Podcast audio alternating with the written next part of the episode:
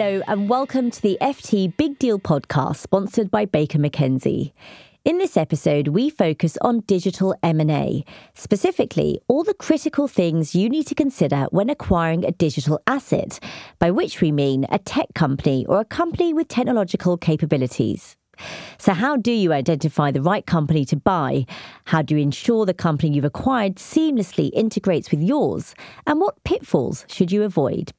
I'm Satwant Panda in London, and I'm joined by Xixing Tan, M&A partner at Baker McKenzie, Lawrence Lee, M&A partner at Baker McKenzie, specializing in technology, Rajeev Singh, CEO of Seattle-based digital healthcare company Accolade, Joe Oliveri, CEO of Corbett Technology Solutions, or CTSI. And I also speak to Nathan Brown, the managing director of Wind Point, the private equity firm that owns CTSI. Xixing, let's start with you to set the scene. There's been a huge rise in digital mergers and acquisitions in the last couple of years. Tell us why that is. We've seen exponential growth in deal valuations for digital assets in the last few years, much more so than any other areas of M&A.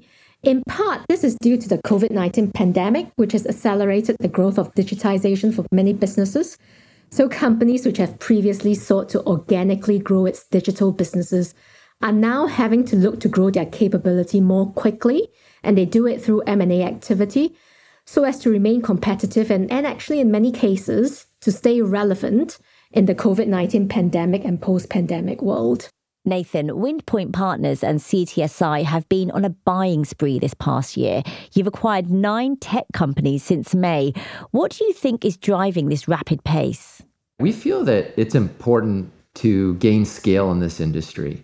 And we also believe that we're at a window in time where there's a lot of companies that are owned by founders or families that are both looking for liquidity and looking to be part of a larger national platform. For example, if you think about a lot of smaller businesses that are owned by entrepreneurs and founders, it's hard for them to make really large technology investments and continuing to move their technology forward. Whereas with CTSI, we're able to make a very significant investment in engineers in order to keep moving the technology forward. So, now that we understand why so many organizations are embarking on tech acquisitions, let's look at how they differ from other deals. Lawrence, you advise clients across a range of industries. What sets tech M&A apart and what should buyers watch out for? Many times in tech M&A, you're not buying necessarily a well-established product. Oftentimes you're buying the promise of a product. Or even more often than not, you're buying the promise of a team of engineers. Because of this, great focus really needs to be placed on how to ensure the team you're bringing over is properly incentivized and fits within the culture of your organization. This also really changes how an acquirer should think of due diligence you may end up focusing more on the people side of due diligence, identifying the star performers, working with the target company's leadership team to understand how to get the most out of this team that you're acquiring and how to incentivize to make sure people stick around after you close the deal. Rajeev, your company Accolade has made four tech acquisitions since 2019. What do you think organizations need to bear in mind when considering a tech acquisition? Well, we were acquiring into a relatively nascent space. And so a lot of the rules that typically apply to thinking about acquisitions. I'm going to buy the number one or number two company in the space. I'm going to buy the company with the most customers or the most revenue don't really apply in a brand new space. And so you then begin to think about, well, I'm really betting on the future of this company that I'm acquiring. And when you think about betting on the future, you start to think more like an investor than an acquirer who has the best team, who has the best technology stack, who has the most aligned culture. Who do you think is going to execute the best? Because we're really in the very early stages of the game. In fact, the players have really only just got on the pitch. Like we haven't really started the game. Nathan, having acquired so many companies over the years, how do you know which ones to target? Is there a magic formula? I think the, the magic really is around making sure there's a common cultural alignment. That's where we've seen a lot of acquisitions fail is when you're trying to build one team, one company that will be successful in servicing all the customers. And when there's a different approach to doing business, it's just, it's never going to work. Apart from cultural alignment, I'd say, you know, we're, what we're looking for are businesses that are additive to the overall platform, meaning they bring a geographic territory, a set of customers, a technology solution that doesn't already exist. And so when you combine the different businesses, each one becomes fundamentally stronger than they would be on their own. So, after determining which companies to target, how do you ensure the deal proceeds without a hitch? Joe, you oversaw the acquisition of nine tech deals in less than a year. How were you able to move so quickly and smoothly, and what tips can you share?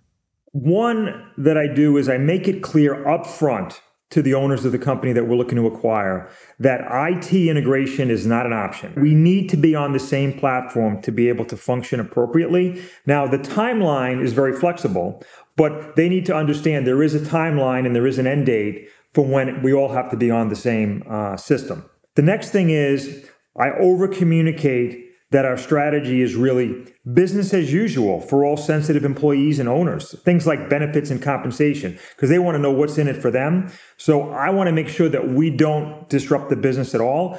Also, good communication with the founders throughout the processes is important because you need to build up that trust with the founders because ultimately during the due diligence process or closing the deal there will be some tough items that come up that require negotiation and sometimes you need to have that ability for them to trust you to make sure that you can get through some of those tough items. Because if you haven't built up that trust with the owners, that could be a lot harder.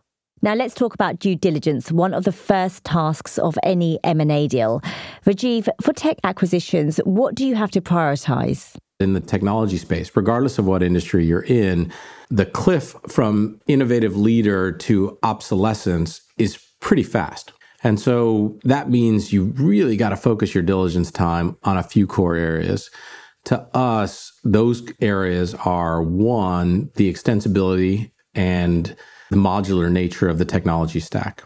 Have they built the software in a way that will scale as the company grows and allow you to integrate into the other offerings of your company that are going to be essential? The second part of that story is the data architecture. Fundamentally, that architecture will have to integrate. And then finally, and this is a really, really important part of technology acquisitions that I think most people understand people, uh, people and culture. If the engineers and the leadership of that company walk out the door the instant they have the opportunity to do so, you've lost the intellectual property. And so, understanding do those people believe in the same things you do? Do you understand what will keep them in your business? That's diligence that shouldn't wait till after the fact. You've got to know those things before you get going.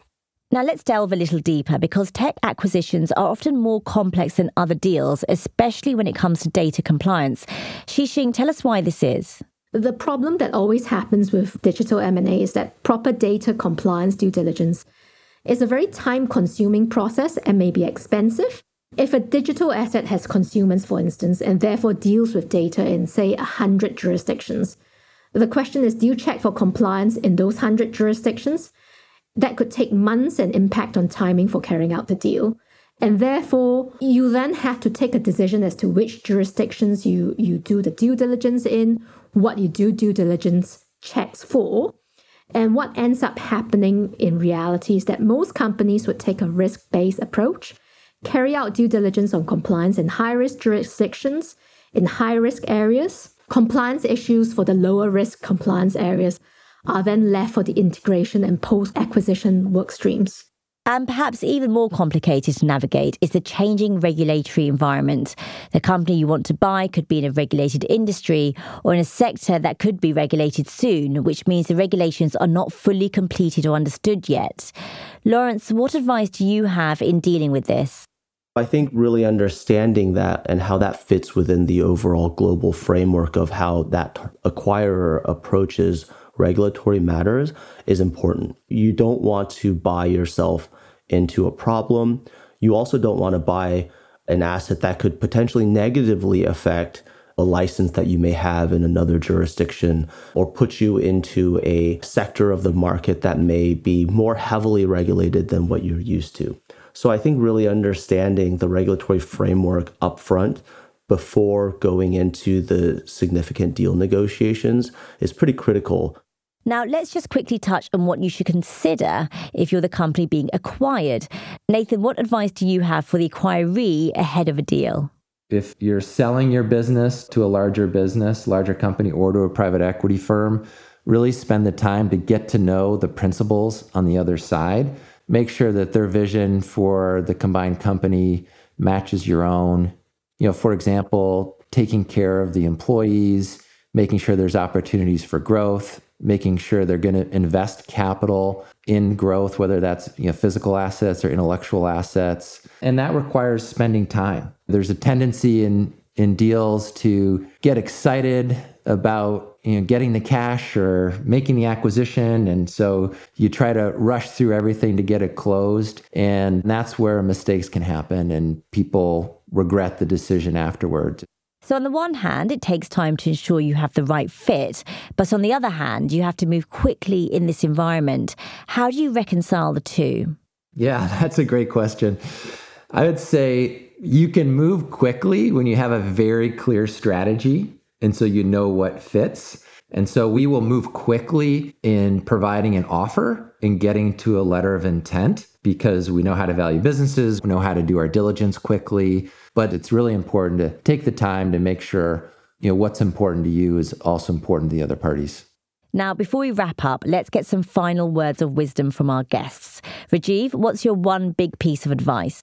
I think the biggest advice I'd give there is that you shouldn't fall in love too early. In a lot of technology spaces, the market tends to fall in love with the first mover. First mover is interesting, but evaluate the entirety of the market. Understand the competitive dynamics of the space. The markets move exceptionally fast.